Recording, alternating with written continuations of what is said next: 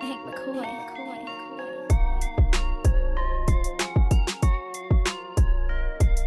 Welcome into the PHNX Sun Show. I'm Lindsay. That's Gerald. That's Espo. Saul will be joining us here shortly.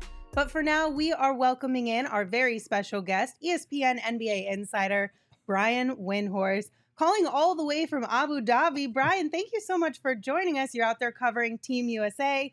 How's it treating you? I mean, what am I going to complain to you guys about heat?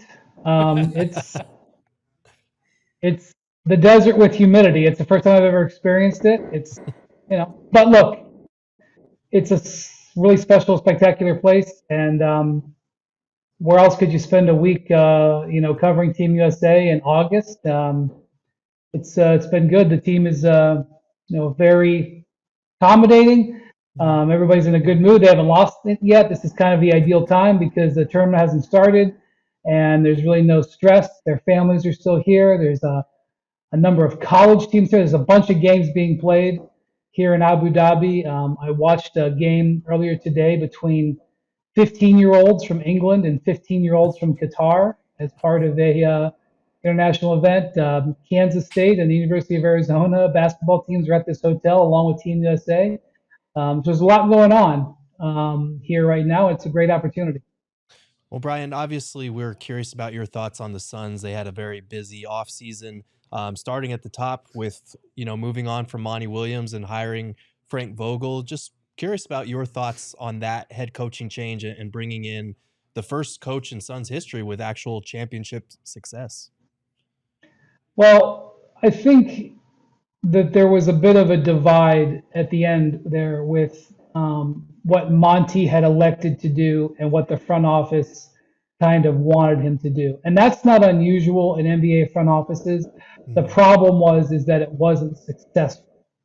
And even though they gave Denver the you know most trouble that anybody did in the postseason, when you lose under that those circumstances, and especially under high expectations, and you know you could argue that it wasn't a fair accounting with Durant because the team wasn't built out and it was midseason and he barely played. All that's true, um, but you could just tell, as I'm sure you could, Gerald, that. Um, in the days leading up to the end that there was a growing divide there about um, personnel, strategy, stuff like that. And one thing I will say is if you're going to fire a coach who's been successful, Monty was one of the most successful coaches in the history of the Suns organization. If you're going to fire a coach who's been successful, you need to have a plan of what you're going to do. You can't just go, you know, blundering into thinking about what you're going to do. And um, Frank Vogel has demonstrated in situations like this before that he can succeed. And I think one of the things about him is he's an extremely um, he's an extreme optimist, and just by that alone brings sort of a breath of fresh air. And one of the things that we've seen in his career is when he comes into a situation, Orlando being the outlier, um, the team tends to bounce. There, there, there to be a bounce. We saw it when he took over in Indiana, saw it in uh, in LA, and so I think they're probably trying to get that type of bounce from, you know, obviously the big trade that they made, but also with the way Vogel's going to come in and I think try to, you know, change things around from the way Monty was operating.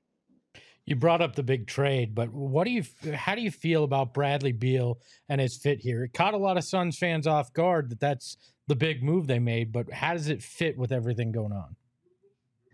Well, I don't think it's the most perfect fit um, because they are now really perimeter uh, heavy and ISO heavy.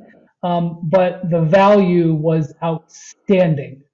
Uh, what they gave up for what they got back, you can't dream of something like that if you're a contending team. Now, there's asterisks attached, of course, because of his contract um, and his no trade clause. That is the reason they were able to do it. But on pure value, they crushed it. I mean, um, the, the Durant trade was extremely expensive. The Beal trade was extremely economical in terms of straight asset for um, for asset maneuvers. So, um, you know, they're trying to win the championship this year. They're not trying to win planning organization of the year. Um, you know, one of the guys who um, I really learned a lot in the NBA from uh, used to tell me, used to quote George Patton to me, which is that a, uh, a, a good plan uh, executed vigorously today is always better than a great plan uh, thought about for tomorrow. And that is what the Suns are doing. They are vigorously trying to win today. And that trade brought them closer from a value standpoint. We'll see if it works out from a fit standpoint, but I think they're more worried about value at this point. So you mentioned Bradley Beal's hefty contract, which added to another one to the Suns' Mhm. plate, which presented a little bit of a tricky situation as far as filling out the rest of the roster. But the Suns were able to bring in some really good uh, veteran players on vet minimums, as well as some young up and coming players. How would you kind of grade the way they filled out the rest of their roster? I can't believe some of these players signed on July 1st, or even I guess July, June 30th in some cases, for minimum contracts when they could have waited and seen if they could have gotten more elsewhere, especially uh, Yuta Watanabe. Um, uh, Keita Bates Diop maybe could have gotten more, but I think several teams are interested in Yuta Watanabe. And this is where I feel my age. Uh, I'm starting to become an old fogey in the league now, my 21st season here. 10 years ago, the idea of signing a minimum contract on July 1st was completely preposterous. I Mhm. mean, you know, unless you were like Udonis Haslem, you know, like, you know, you knew that you were staying with the organization at that. Nobody would sign a minimum contract on July 1st. But okay, that's not new. That's been happening for, you know, four or five years now. To get those players in those contracts um, was obviously terrific. The thing that I liked about it was that they clearly had a vision Mhm. what they were doing. They generally got guys who have length um, so that they can be multi multi-positional defensively, and they got guys who can shoot for the most part. Okay, not everybody can, um, and so you can see that they had a strategy that they were employing. Now, the one thing I will say is that these players, Watanabe specifically aside, because I really am a, am a fan of his skill set. Mhm. Um, but uh, Bates Diop also, I think, you know, he kind of had sort of proven that he could maybe be more than a minimum player. But these guys are minimums for a reason. Mm. And so I would just say that the batting average on minimum contract is, you know, 500 at best, and sometimes 250 at best. So yes, they did well, but keep in mind that when you sign a when you sign a minimum, you're basically, you know, signing a player that you think will help you win a few games, and maybe that player will help you win a lot of games, and you will look great and it will be terrific. Um, but if a minimum player helps you win one and a half games or two games, he's done his job.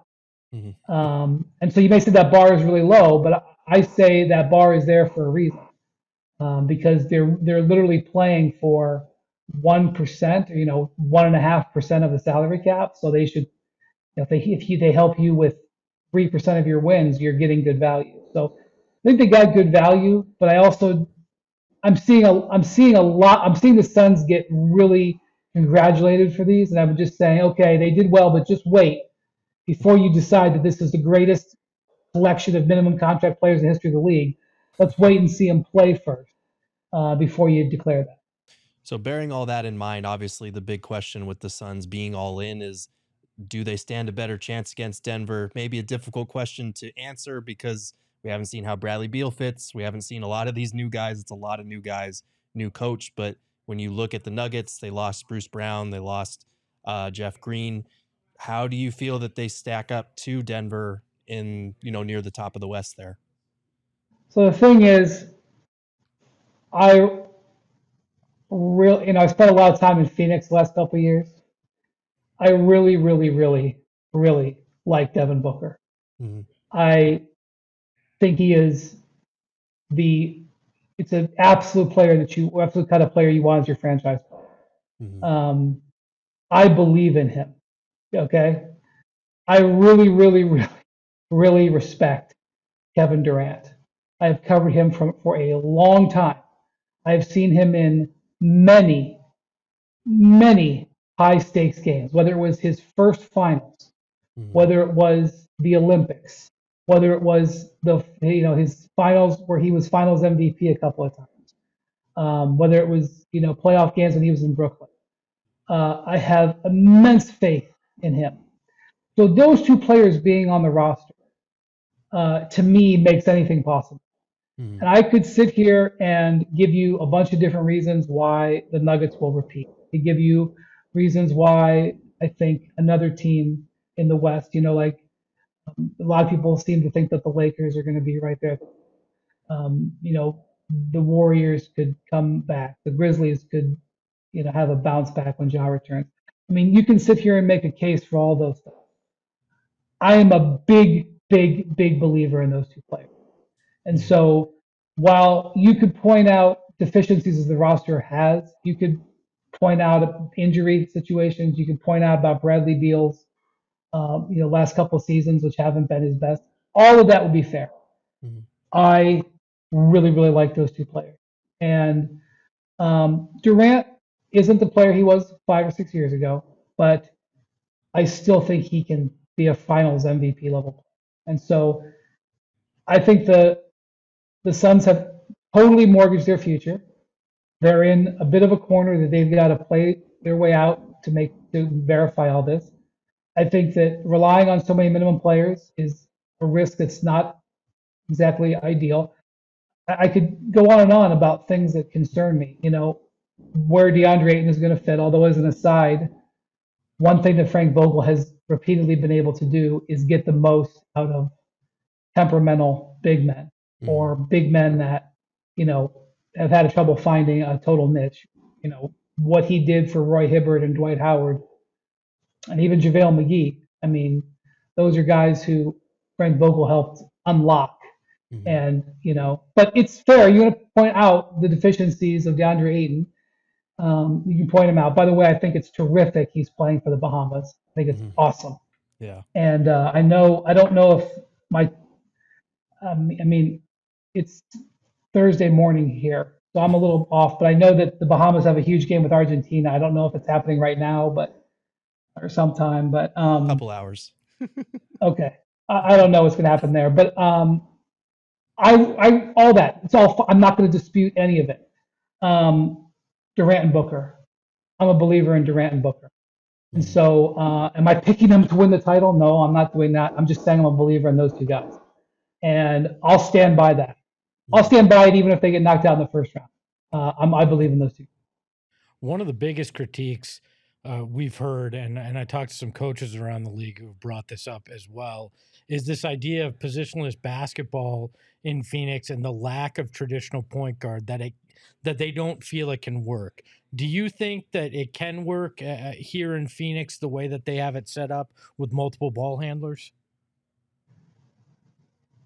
I've never seen Devin Booker play better than I did in the playoffs this year. And he was basically playing point guard for what percentage of the game? I'm sure there's some statistic that is there. He was playing point guard. Um, do I think it's the ideal situation? No. Um, do I think it's going to hold them back? Not necessarily. Of the things I'm worried about, it's not at the top. So, um, you know, I think Frank Vogel's assignment is going to be to get them playing steady defense and especially take advantage of what he wants to do, which is use the big man to defend on defense.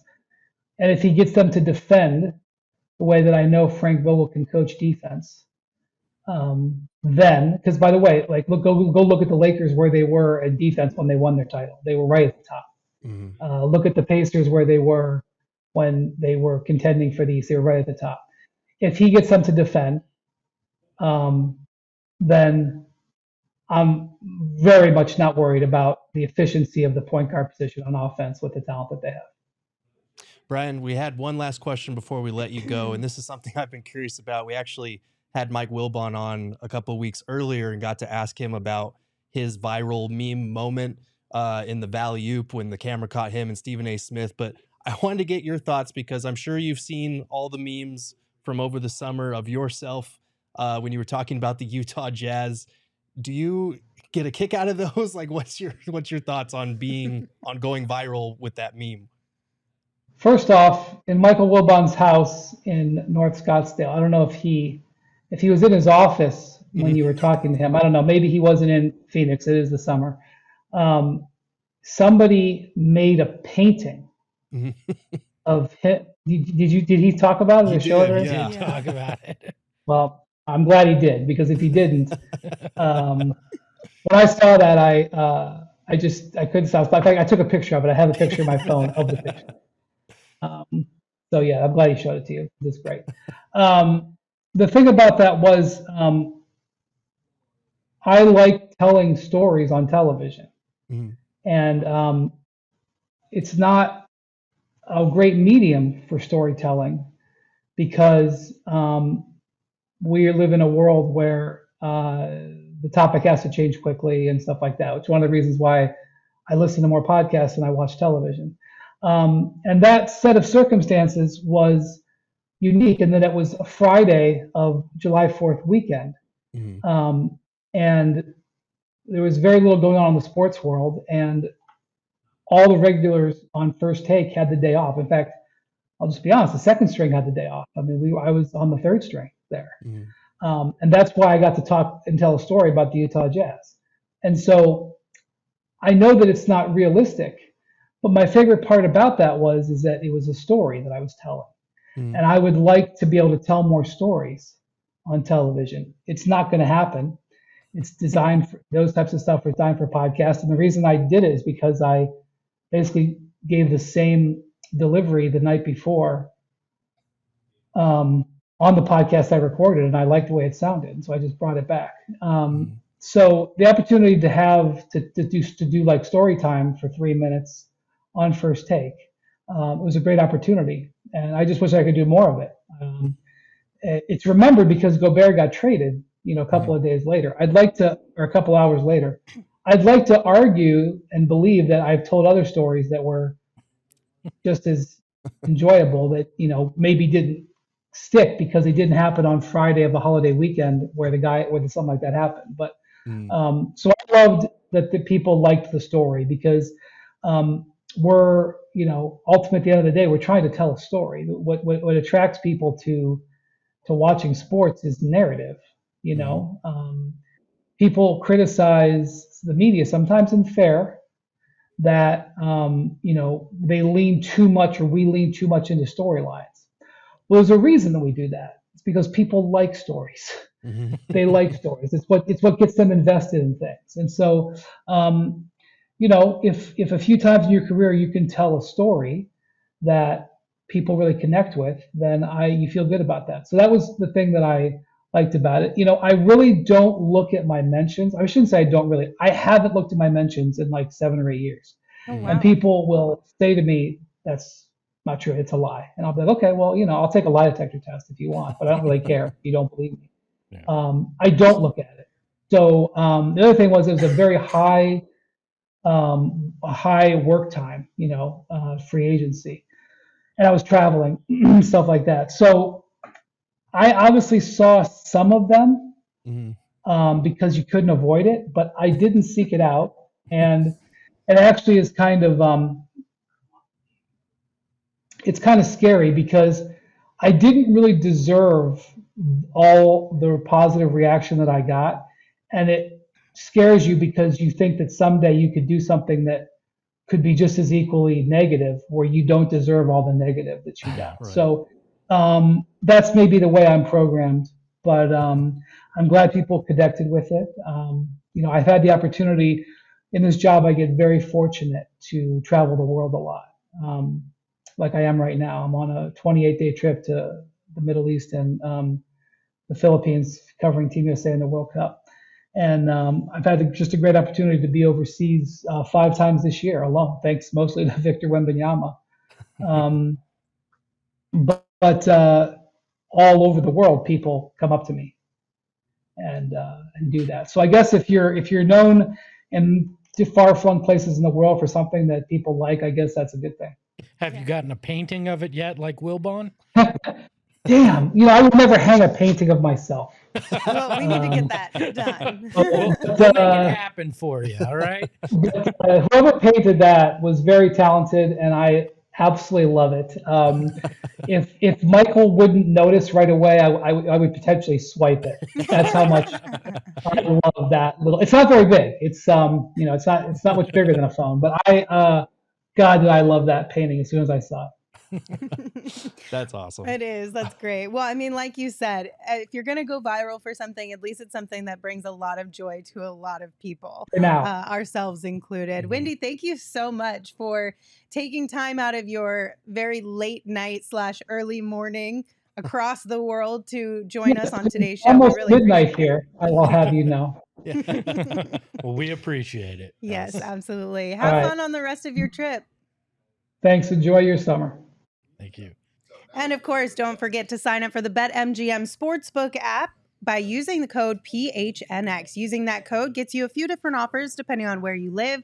But for our Arizona audience, you place your first bet offer and receive up to 1000 back in bonus bets if it loses. It's also a really great time to sign up for the BetMGM Sportsbook app because this weekend they are giving out bonus bets. To claim yours, all you have to do is log into the app. You can check out the show notes for full details, and now you can listen to Shane talk about the disclaimer. Gambling problem? Call 1 800 Gambler. Colorado, D.C., Illinois, Indiana, Kansas, Louisiana, Maryland, Mississippi, New Jersey, Ohio, Pennsylvania, Tennessee, Virginia, West Virginia, Wyoming. Call 877 8 HOPE NY or text HOPE NY 467 369 New York. Call 1 800 327 5050 Massachusetts. 21 plus to wager. Please gamble responsibly. Call 1 800 NEXT STEP Arizona. 1 800 522 4700 Nevada. 1 800 BETS OFF Iowa. 1 800 270 7117 for confidential help Michigan. 1 800 981 0023 Puerto Rico. In partnership with Kansas Crossing Casino and Hotel. Visit BetMGM.com for terms and conditions. U.S. promotional offers not available in D.C., Kansas, Nevada, New York, or Ontario.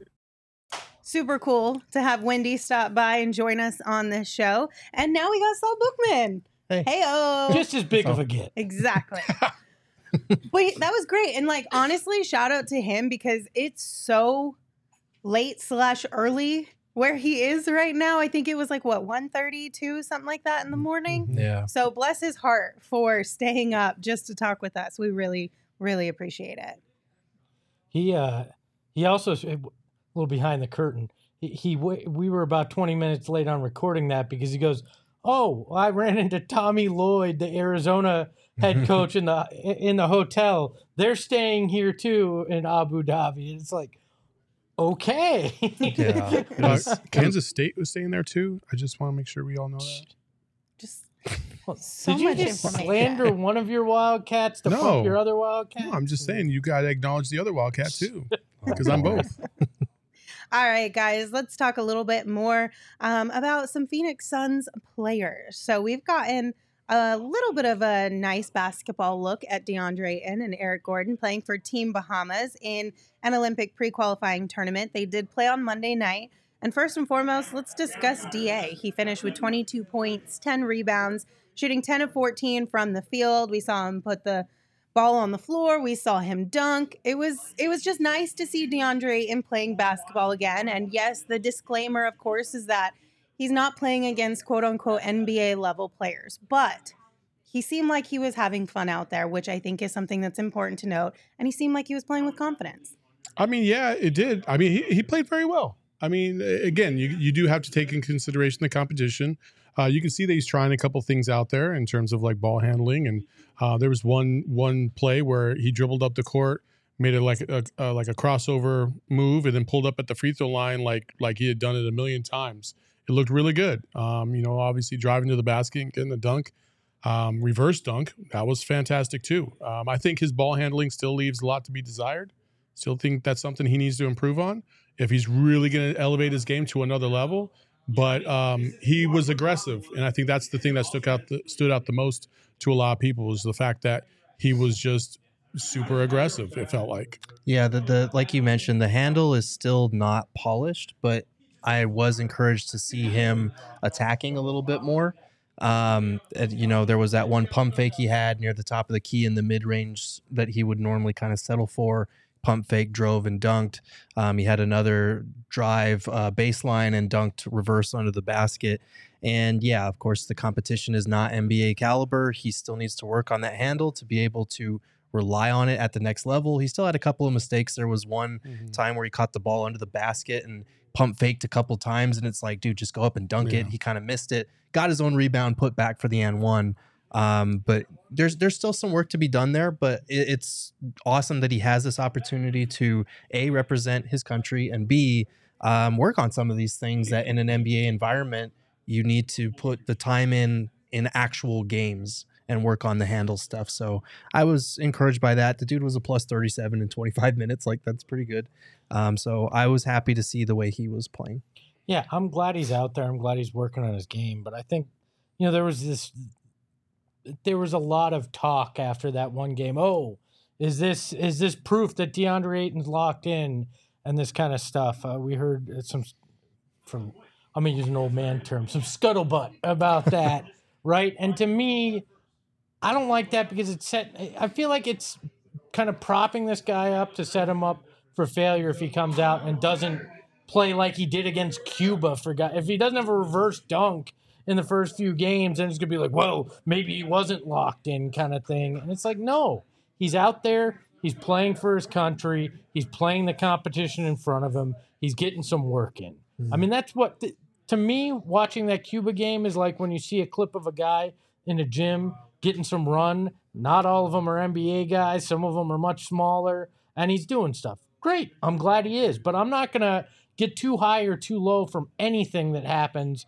with him and Team Bahamas because I don't think it's fair to him to do that either. Like I, I, I think just watch it, enjoy, just look at little things that he's working on, and go, okay, good, he's working on those things, but nothing more. Yeah, I, I, you know, Twitter wants to deal in absolutes all the time. Like he's either this or he's that. There is no in between. And I'm, I agree with you, Espo. Like this is a work in progress. Like he's got to work on some things. He knows he does. Uh, he's holding it because he he clearly feels some type of way. Um, and so you know, in this again, like cool. He had a he had a he had a good game against Cuba. Um, when you're talking about NBA scheduling, like that's 82 games. Can he get up for a majority of those games? That's the point. Can he get up for the playoffs? Can he bring it, you know, when when your team needs it the most? Like those are the moments that you're really looking for DA. It's not, you know, it's it's not necessarily against this competition. It's not, you know, game 37 against the Wizards. Like I don't care about that. I care about like when we're playing the Nuggets. Can he can he step up? You know, when we're playing when we're in the playoffs, can he step up? Those are the moments. So we still got a long way to go until we get to the see those moments.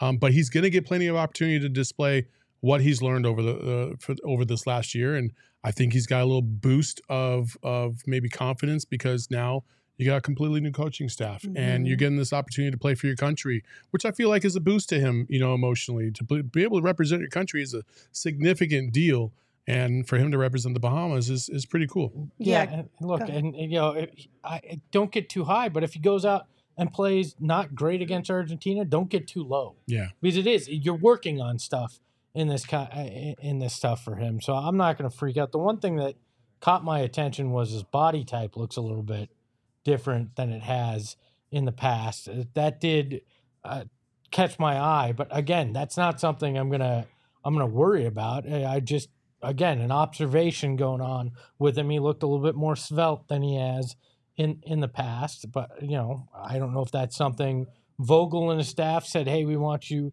in this kind of body type," or if it's you know he's still bulking up for the season. But It is interesting because he did he does look leaner. Um, not going to read into it too much because I I don't know. I feel like that would be because he was always athletic and quick enough. So that would be an interesting ask. I know that they're going to plan to play faster this year, obviously. Um, so they're probably going to want him in peak physical condition. But again, I, I don't want to read into that a little bit too much. For now, I'm just interested to watch him try some things against inferior competition and see what he can do. Um, and, and for those wondering in the chat, a couple people were asking, why are we talking about his handle? Well, it's because when he catches the ball in the short roll in the past, he's either pulling up right away for a mid range without putting the ball on the on the ground. We're not asking for and one mixtape moves out of him. We just want him Uh, to be able to have hot sauce. a move. I want hot sauce.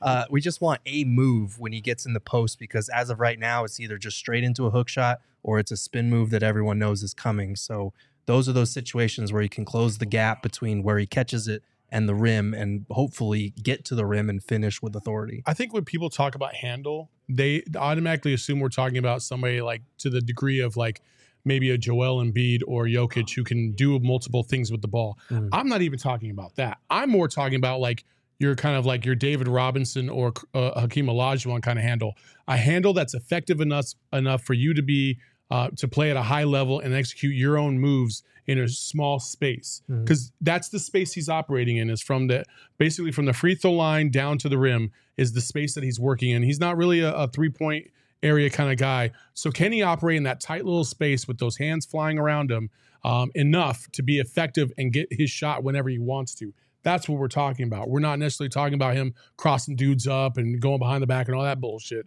We're just talking about can he be effective enough to do what he needs to do to score at a high level. And as everybody keeps mentioning, he's a max player. Max players find a way to be able to use their handle enough to be effective on the offensive end and defensive ends. Mm-hmm. So he did uh, share some words after the game in a post game interview, and this is what he had to say. It's been seven, eight years since you last played for National League. How would it feel out there? Um, it felt amazing. It felt fun. Truly emotional feeling just having so many behemoth guys, so many great players. You know, just following the same goals, chasing the same goal, and understanding the opportunity that we have at TAS. You know, playing in Argentina, knowing that this is, you know, you know this is the big deal, and you know, um, we only could do. It's only us out here, and this is, you know, um, we go as far as we take each other. So, you know, it's a truly a blessing and an honor. You know, just to put that Bahamas across your chest and know that you represent your country. I just talked about having a chance to play with EG before the season even starts. Like, how, how's that seeing him on the court, especially with the Bahamas across his chest? Definitely lit. Um, you know, it's definitely something that you never thought it would happen. And um, he's such a great player as well. And you know, just having the feel of his game before we both hit training camp and start fighting each other, you know, to figure out some type of chemistry. I'm glad we're handling that early. And um, you know, just us, you know, trying to make some history. So, I mean, it, it's clear that he enjoyed his time playing in that game. And obviously, of course, playing alongside his new teammate here in Phoenix, Eric Gordon. That's obviously going to be a great thing for the two of them as they start to build a relationship, get to know each other on that level, find some chemistry with one another. I know I've heard a lot of people speculate that Eric Gordon could be a voice that could be really beneficial for DA. And Jesse in the chat, uh, welcome, said, I'm a Spurs fan and I can clearly see that Ayton is not happy in Phoenix. There were a lot of things in the last couple of years that you could absolutely point to and be like, DA might not be happy here, but a lot of those things have changed this offseason. This is a brand new team, both from the coaching side of things and the players that he is playing alongside. And a change of pace could be really good for him. Yeah, Jesse, don't uh, re up your psychology license because I don't think uh, he seems uh, seems down right now. I, look, he said it was lit to play with Eric Gordon, so he's got to be excited about it, right? It's a, it's an interesting descriptor. Definitely lit. It's definitely lit. I love it. But uh, but no, man, he's a guy out there playing for his country, uh, enjoying that, and getting an opportunity to uh, to learn how to play alongside his new teammate here in Phoenix. That's nothing but good for this Suns team that these guys build a little chemistry before they come to camp. Yeah, that's the other benefit that I feel is more important than what numbers he's putting up or whatever is just being able to get a feel for your new teammate beforehand. Um, there were a couple times Eric Gordon found him on a drive for a dunk. I think uh, Da found him on the backside, and that resulted in Eric Gordon three. Um, so it's going to be fun for them to get to know each other a little bit better and start developing that chemistry before training camp even begins. And of course, like, listen, DA does know that there is a certain narrative that is surrounding him right now. He mentioned it in an interview that he did just a couple weeks ago that he was working really hard to change that narrative. And after this game, he also posted on his Instagram story a highlight of the game with the caption that said, most hated with a heart emoji. So I feel like, listen, every player that we've spoken to, they see what's being said about them on Mhm. social media. They see what's being said about them in the media and in the news and all the things, right? And a lot a lot of times it's it's it's hard not to take that to heart. But it would appear to me, this is the way I'm going to perceive it, that DeAndre in is working really hard to flip this the script. He wants to change people's opinions about him, and he knows that the only way he's going to do that is by how he plays on the court. Yeah, no, I agree. A million percent, I agree. Hey, I, listen, eh, I think it is funny how how people attack Da for for being quote unquote soft. Uh, people attack KD for being soft because he responds to people on social media. Um, I I'm sorry, but like if anybody in this space was getting attacked and things were said said about them to the level these guys keep getting it, uh, you'd feel some type of way about it. shit. I still remember when we launched PHNX and the- one of the first tweets, one of the first tweets we saw was, "Oh, Saul and Espo running this. It's sure to fail." I still remember that. I Mhm. still have the screen grab, and it's still in my fucking office. I don't give a shit. We're gonna prove them wrong, and that's okay. Prove that's them okay. wrong. We're two weeks away from lasting two years. I think we proved them wrong. There's And- still more. And it is unfortunate when that type of thing happens because these guys being on social media and engaging with regular basketball fans is not like something that we're entitled to. Like Mhm. they get hate and slander in any tweet that they send, in any highlight or quote graphic that's posted of them. Like they the benefit for them to even be on social at all is like very little half the time. So I, I don't I I just have a problem with people attacking players on that type of personal level. Um, and and it's just basketball at the end of the day. Like it's cool that he's representing his country. It's cool that he's kind of embracing all of the hate that he has seen over the last few months because there is a difference between constructive criticism and just outright hate. And a lot of times it does lean into the latter. So I think Windy had the right idea when he said, "I don't even look at my he mentions." was right on. He's I, right I on mean, how many when it times comes have to we that. seen the merch that says, "Don't read the mentions"? Yep. Yeah, Don't I read mean- the comments. Yeah. Don't read the mentions. and and I think that's the mindset a lot of these guys have to take. But honestly, when it comes to Da, I, this this talk, you know, from him or externally, doesn't matter anymore. What matters is how does he play from November through hopefully June, Mm-hmm. right, or October, the, the end of October through hopefully June, and that's the only way it's going to change a narrative. It's going to change any perspective. Like Bahamas games don't matter. None of this stuff matters until he goes out there and does it with KD, Book, and Beal. Mhm. And if he does that, the narrative goes away. Like the the the old narrative goes away, and everybody stops talking about it. Especially if there's a Larry O'Brien at the end of this. So uh, go out there and, and and play your game, get it done, and that's all that matters. Mm-hmm. And at the end of the day, if you feel like saying something mean about players on the internet, just go to Burrito Express instead. You know what I mean? Say mean things at Burrito Express. Go no, get a just burrito. go to Burrito Express, get yourself a burrito, and then we're all going to be better for it mm-hmm. overall, right? Where There there's go. not more mean things on the internet, and you get a burrito. Perfect. It's literally a win-win. Trade Yeah, your stu- hate for a burrito. Stuff a burrito in your face and literally shut up. Win-win. The internet becomes nicer, and you guys or us, we all get to have burritos. But you Like do actually literally cannot go burrito. wrong within this situation. You can't just go up to the window and start hating on. I will give you hate for a burrito. Lindsay told me I could. I mean, let's just. I'm I mean, just that's saying. actually that's actually a good program. It- right? Hate for burritos. just scream into the void and you get a burrito. It's a good it's a good venting space. It's kind of like one of those like uh, smash rooms or whatever. You know what I'm talking about? Where you Right. get to go in and Exactly. like yeah, rage rooms where you get to. So now we're advocating It's a- going and destroying a burrito express to get a No, burrito. it's just No, a, it's that's a not at all better what she way said. to let all of your anger and frustration Angel, out. It's just Angel, I'm smart. sorry for how this all just manifested in different ways. We do not wish any ill will No. upon your establishment. No, you that's like a great secondary food. thing. Yes. Ignore Espo. Ignore me. Everybody Lindsay just wants people to suggested go in there, scream at your people, and get burritos. That's it. And on August 19th, our Tempe location will host a meet and greet from 10:30 to 12, featuring Jalen Connors, Even Elijah better. Badger, and the Even Borges. free stickers to the um, first 25 people who come through. So Go- they're trying really hard uh, to make this an awesome, fun event for everybody. Make sure you're one of the first 25 so you get a free sticker. Yeah, you can go out there Like, and yell listen, at Trenton and Gerald Anger for Bourget. free stickers? Oh man. Now we're You just get a giving gold anything star. away for free with anger. You get a smiley face. Grab a burrito. Follow Burrito Express on Twitter at Burrito EXP. Or you could just get some shady rays and work really hard at blocking out the haters. But listen, we all know that's easier said than it is done because as as much as we know we shouldn't look at mentions and comments on things, it's kind of like human nature to just want to know, Oh, even yeah. though you knows it, even though you know it's going to hurt your feelings. Somebody in the chat just gave you a big compliment. Or What? an insult to Said, me. I, I missed Lindsay's ad transitions yesterday. Ish would have loved them. yeah, he would have. You mean Ish didn't love us? Those ads yesterday? I feel like Ish got a kick When he was talking about burrito after yesterday. burrito, Ish just lost it.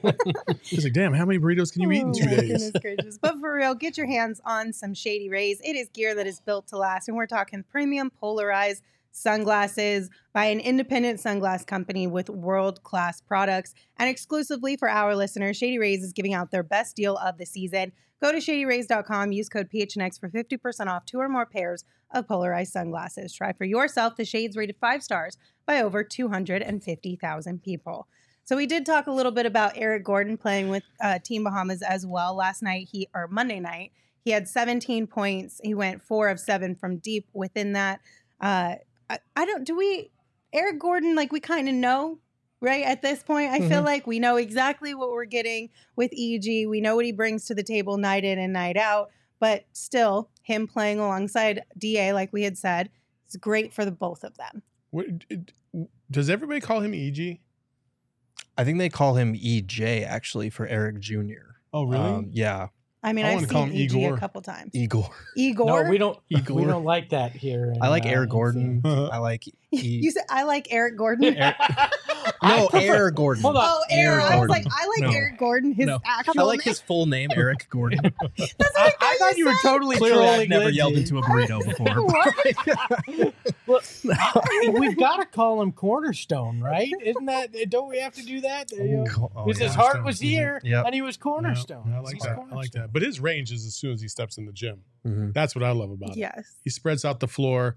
You saw against the Bahamas, Gerald even tweeted out like basically his his range is as soon as he steps over half court and like you you better be ready because he Mhm. will pull. It's like kind of an adjustment watching him play because half the time you're like, "What is he doing?" And then you're like, "Oh no, wait, he just does that and he makes those. Yeah. Like that's his normal That- range." that's PTSD from the guys we had shooting threes Yeah. last year. That's what that is. Yeah. Eric Gordon is a professional three point shooter. Get excited when he pulls up from anywhere Mhm. on the court because he can hit from that. And and that's it's going to be unbelievable to see how many wide open looks he gets Mhm. with this group and how he converts. He Mhm. could he could shoot well over four, you know, well over 35% in into the low 40s without blinking an eye this year. He's going to be so wide open. Yeah. I mean, he's going to win you about probably I would say five games this year, just by himself. Mhm. Like in the fourth quarter, he's just going to be awesome. Mm-hmm. That's just what Eric Gordon does. Yeah. And Dagoon had a, the my favorite nickname. I forgot about Splash Gordon. that's Aw, that's my Splash, favorite. Splash Uh, the king of the universe. Emma's like, "What is What? that?" Huh? oh, oh, youngin, We'll, you don't we'll know. inform you after the show. gotta, gotta love our uh, old man references now. hmm Flash Gordon. Uh, Espo, did I tell you I got my hands on one of those Eric Gordon Cornerstone T-shirts? Did you? Did. I did. Oh, that's cool. I might be able to get another one. I'm just saying. Oh, wow. You would. Uh, It was my greatest mistake ever. Throw, uh, donating my Eric Gordon cornerstone shirt uh, back years and years ago. Yeah. I, I'm hurt by the fact that I did that. There are some pros to being a hoarder of collectible type things. Lindsay, They do Oh, yeah. come back. They come in handy at certain times. If you can find the cutout from oh, that, now that's asking. I a will whole pay. lot. I'll pay top dollar for the Eric Gordon That cutout or the cornerstone sign. if it hadn't been, if He the arena does. He hadn't been literally has a renovated, I bet you it was still in that building. I actually asked the uh, the head of uh, communications PR person who did all those. I was like, "Does that happen to be in your garage?" She's like, "No, I don't know where that wound up." yeah. Damn. Can you I imagine mean, that- his, his that- house if he like ever became a millionaire? Oh, you No, can look like at the thi- things that would most be of this there. crap is from my house. I know. That's what I'm saying. I was like, yeah, I just I like a lot of Trust me. Tracy was excited when she heard we were opening up PH next and we need shit in our studio. She was like, take it all. all of it. I have I have one thing left at the house. Yeah, so, one- yeah, What's it. the word Lindsay uses? Tchotchkes. Tchotchkes. Love tchotchkes.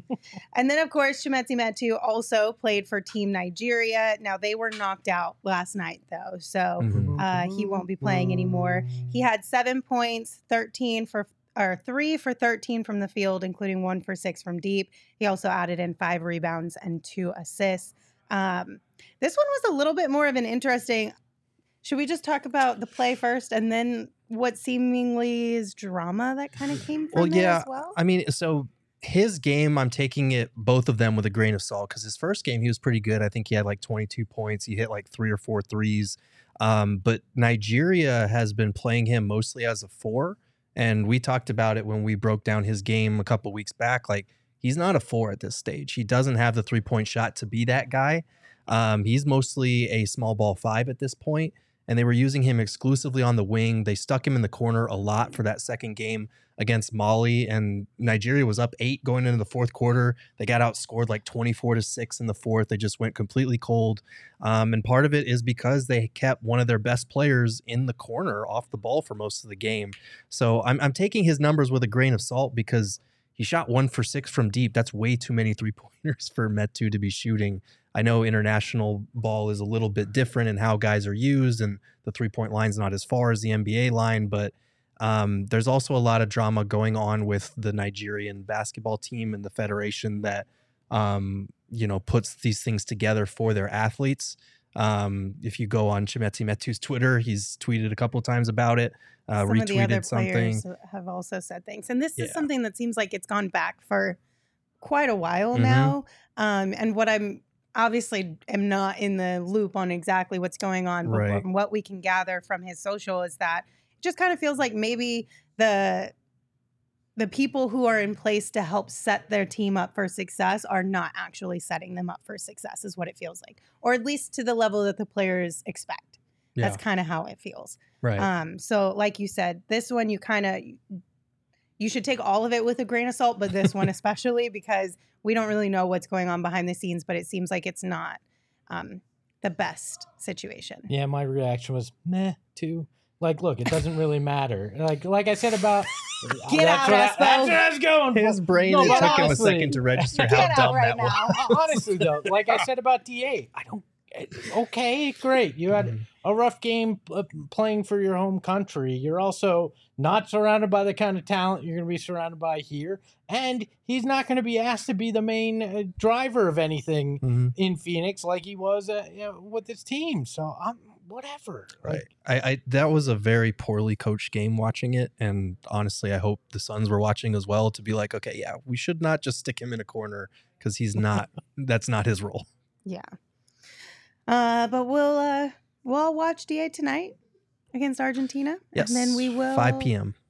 talk about it again at a certain point in time. I'm sure. Absolutely. they can pay twenty bucks and watch all the games. Yeah, So- it's honestly a really good deal. If you want to watch all of these games, like 20 bucks to have access to them all, it's a really good deal.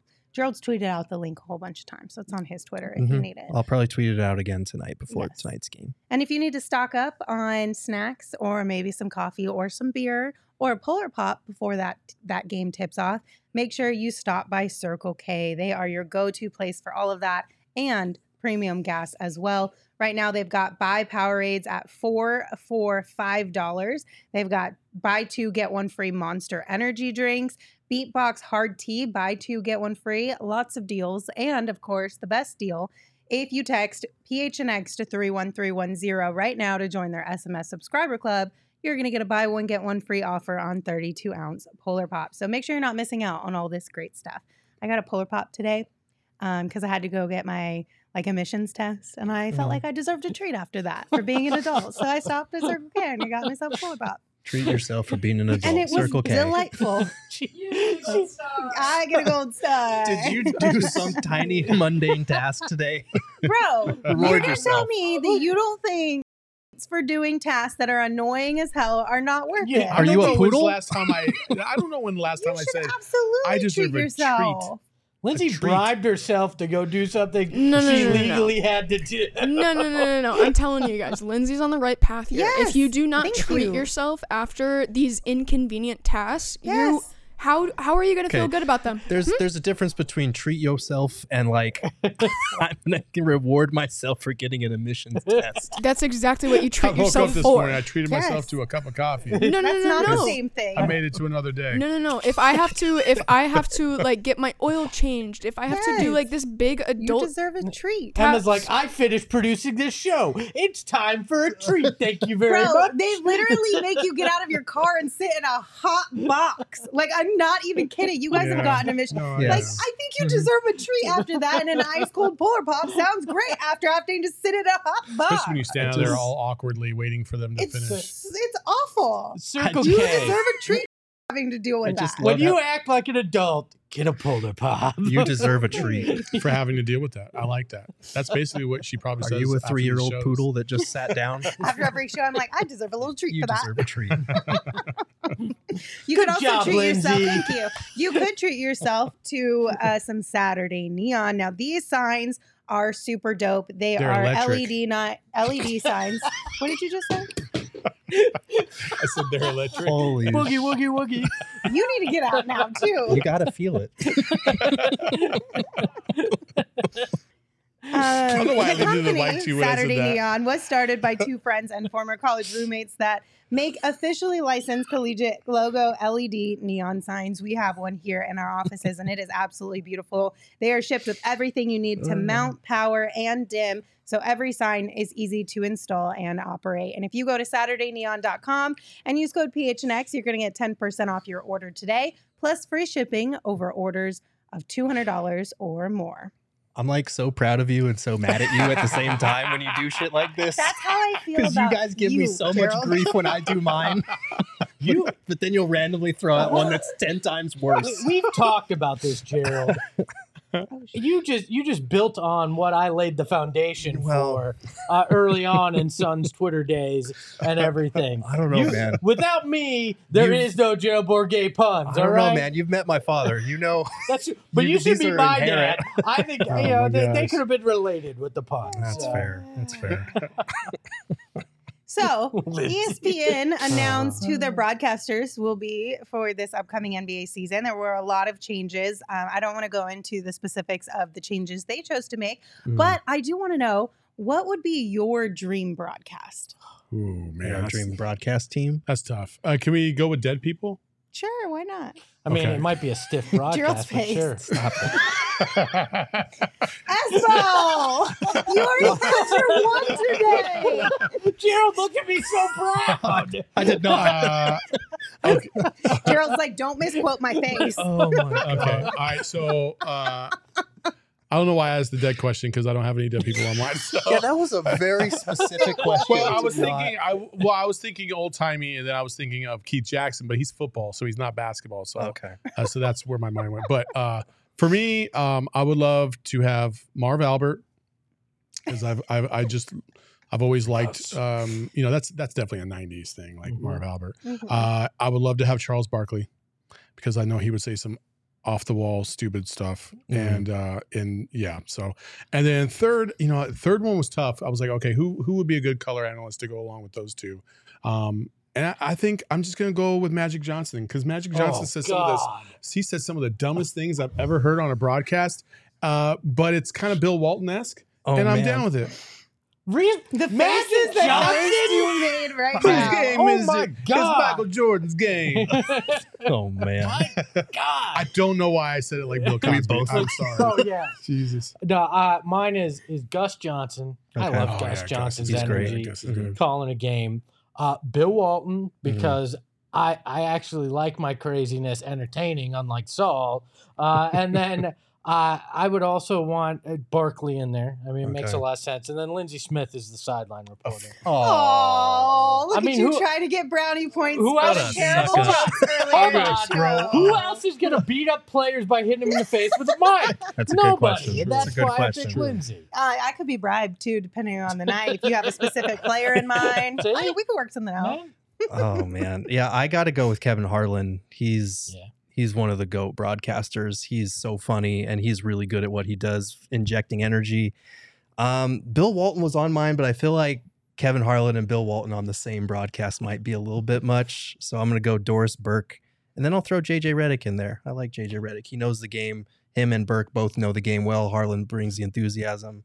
I, I would like that broadcast. Redick almost made my cut. I think another year or two in the booth, and he probably yeah. make my cut. For I me. feel like we kind of all missed the boat, but I'll let Lindsay go first. Yeah, y'all definitely missed. Yeah, we uh, screwed this up. Well, at least from me, my perspective, it's Diana Taurasi, Sue Bird, and booze. Yes. Like That's a good is broadcast trio team. that we need for every broadcast. True. It's a good because team. anytime that you, you can throw Penny in there every once in a while, like pop in to give Mhm. some some information, but like you get those two women drunk, uh, like wine drunk specifically, Mhm. great time, Oh. great time. We- Sign me up all day, every day. That's a good None one. of us mentioned Al McCoy.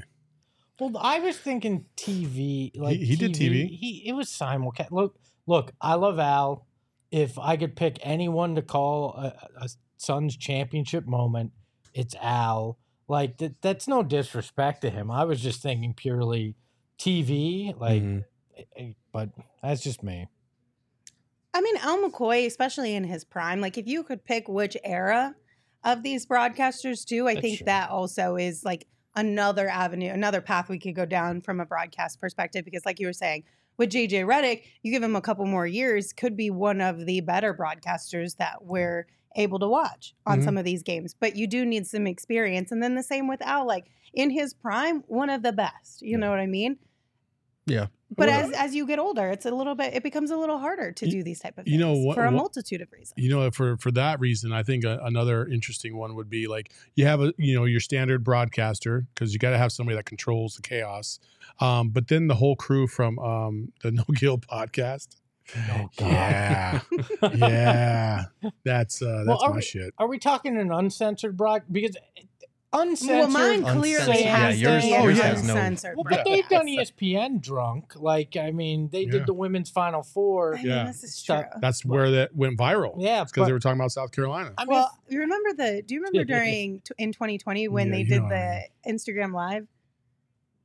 I don't know if that was Sue or, but it was Diana Yeah. and was it Sue? I think it was Sue. It was. They went live for like two hours Yeah. straight. It was the most. It was just like the best content for me that came out of COVID. I feel like.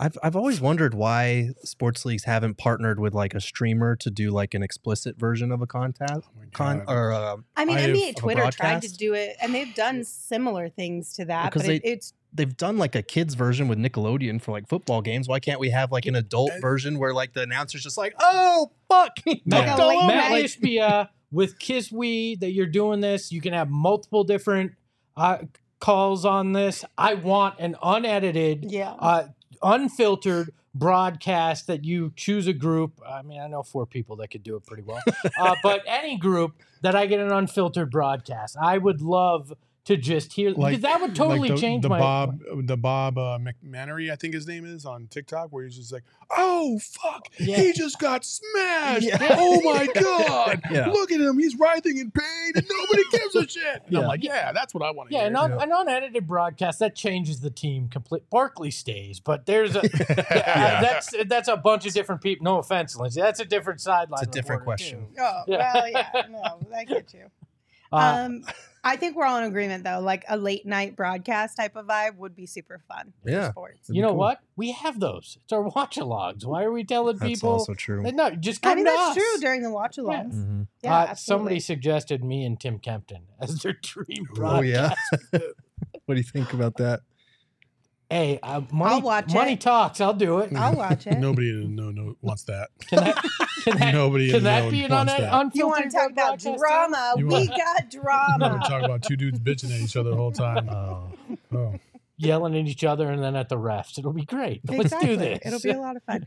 Okay, low key, Ish Wainwright would be a fantastic broadcaster. Dude, Just thought was- about that he's yesterday on the show. If you haven't watched that one, you should go back. Ish was fantastic. I didn't know he was like that. He He's so funny. like the more and more listen i'm just saying we have so many sweet baby angels on this team at this point We do. that i just don't know if i can pick one right now like it's gonna be a, in, there's gonna be a lot of guys in the running by the end of the year Yeah, he's sure. he's one of the genuinely nicer guys on the team. Like every time we come in, we come in near his basket where he's shooting, and he always says what's up to us, like we're his friends coming to shoot around with him. Like he's he's just a genuinely good dude, and he's he's very funny without like Yeah. even trying. well and especially if it was uncensored because i was thinking he was talking about going to mercury games and sitting on the sideline and like arguing with the officials like Yeah. he would be a blast if you could kind of give him free roam to do whatever he wants and like talk some smack to Right. people like i would love that that would be a blast Kind of First feel like thing- we should mic him up next year. They should. They really should. for a should. Merc game. That'd be fun. Yeah. First thing my dad said to me when I saw him today, he listens to every show. He goes, "You guys should hire Ish." I assume he meant for my spot, but uh, well, here's the thing. He technically has a job, so we'll see. We'll see. Maybe he'll Yeah. sign up for two jobs. Maybe we Hey, can. why not? Uh, I don't know. We'll see. In the Is there like a co GM job, Saul? Wait, wait, he's coming in to be GM already? Like, dude sat in the seat one day. Did you and- guys see the side eye that Saul just gave? and with that, we'll say goodbye. Don't get fired, Linz. I will not. Thank not. you guys I will not even joining acknowledge us. that with a response. Oh, we appreciate you. Don't forget to follow the show on Twitter at PHNX underscore Suns. You can also follow me at Lindsay Smith AZ. You can follow Saul at Saul underscore Bookman. You can follow Gerald at Gerald Bourguet. And of course, you I'm can follow change my Twitter Espo at handle now.